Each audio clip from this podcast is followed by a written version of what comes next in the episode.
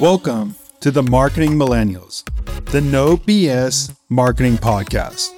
I'm Daniel Murray, and join me for unfiltered conversations with the brains behind marketing's coolest companies. The one request I tell our guests stories or it didn't happen. Get ready to turn the fuck up.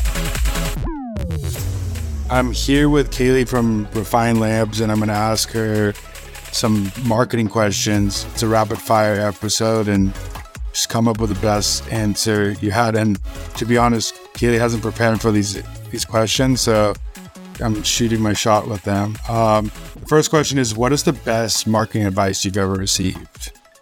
Slow down so we can move fast. In early days, worked with this brilliant brand leader that had spent his career not in the bubble of B2B SaaS. And he was constantly telling us, slow down so you can move fast. There's um, excitement to like iterating and innovating and launching. And while you definitely need to have a bias for launching, you shouldn't spend six months in a bubble working on a website before you launch it, launch a page at a time. There's still a, a lot of power that can come from slowing down so that you can move faster. What are three tips you would give yourself starting your marketing career over today? I think that as time goes on, I am constantly becoming more and more aware of the bubble of B2B SaaS. If I was starting over again, I think I would love, and it's actually something that's on my list of things to do and get better at this year, is to expose myself to other business models outside of the B2B world and continue to learn and innovate from them. Most of the plays and tactics that are like cutting edge today in SaaS we're actually already stealing or borrowing from DTC players or ecom players or CPG players that have already done it and are honestly doing it much better than we are. So I'd love to like continue to be inspired earlier in my career on other business models. I think it could be really impactful. Surround yourself with smart people way smarter than you. Never have that chip on your shoulder to admit you don't know something because the fact of the matter is you don't know everything and there's somebody in the room that probably knows more than you or looks at things differently than you and it will only continue to like help you evolve and grow in your career that much faster.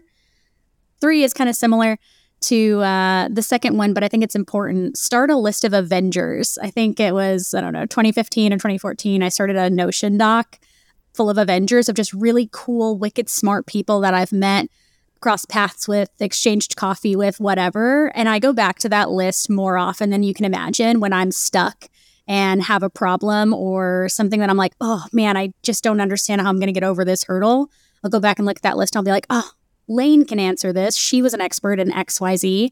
It's super helpful. So, form a list of Avengers would be my third one.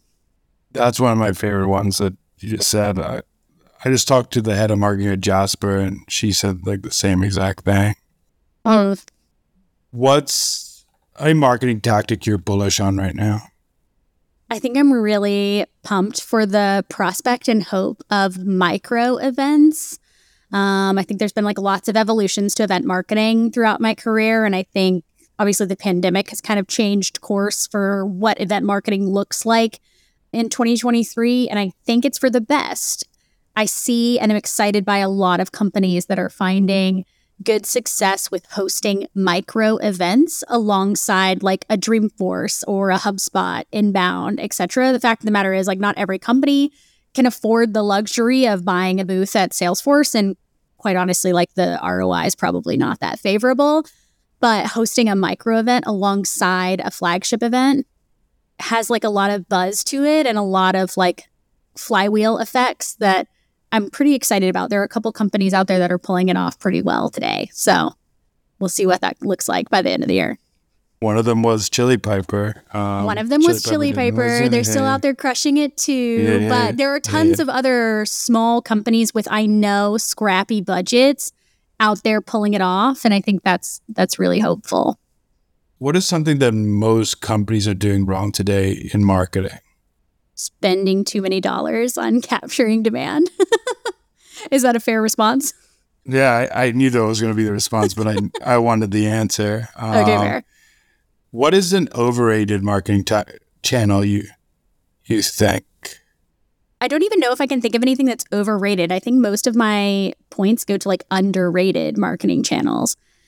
a lot of people pour a lot of dollars into LinkedIn advertising. Obviously, the targeting is great and the CPLs are crazy expensive because of it.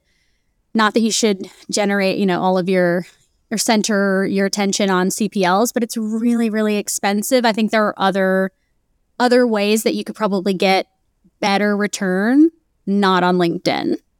That's a good one. Um, and last question I have for you is what is a piece of content that you've consumed, a book, a podcast, a course that impacted you most as a marketer?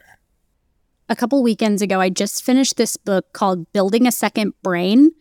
I think the like URL is just buildingasecondbrain.com. I would recommend this book to literally everyone. The premise is that we will forget 99% of what we learn and consume today without a way to properly archive it.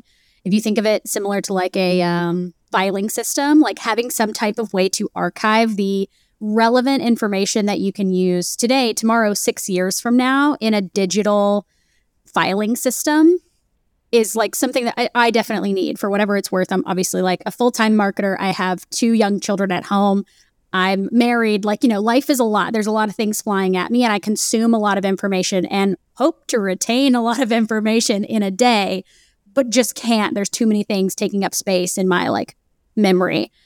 So I read this book, Building a Second Brain. I would recommend it to everyone. It he has a really incredible digital filing process using pretty simple tools like I'm using all free tools like Instapaper to capture information, recording and filing all of it in Notion. I've been doing it for a couple weeks now and I already feel like mentally lighter because I know that I'm like retaining this information in an archivable and findable way for the future.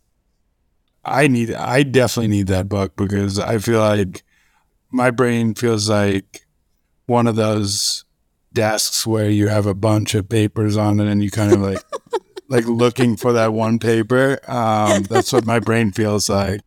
I'm like, oh yeah, I, I remember hearing that one place. Like I think it's in that pile right there. That's how I feel. So I definitely need like a digital filing system.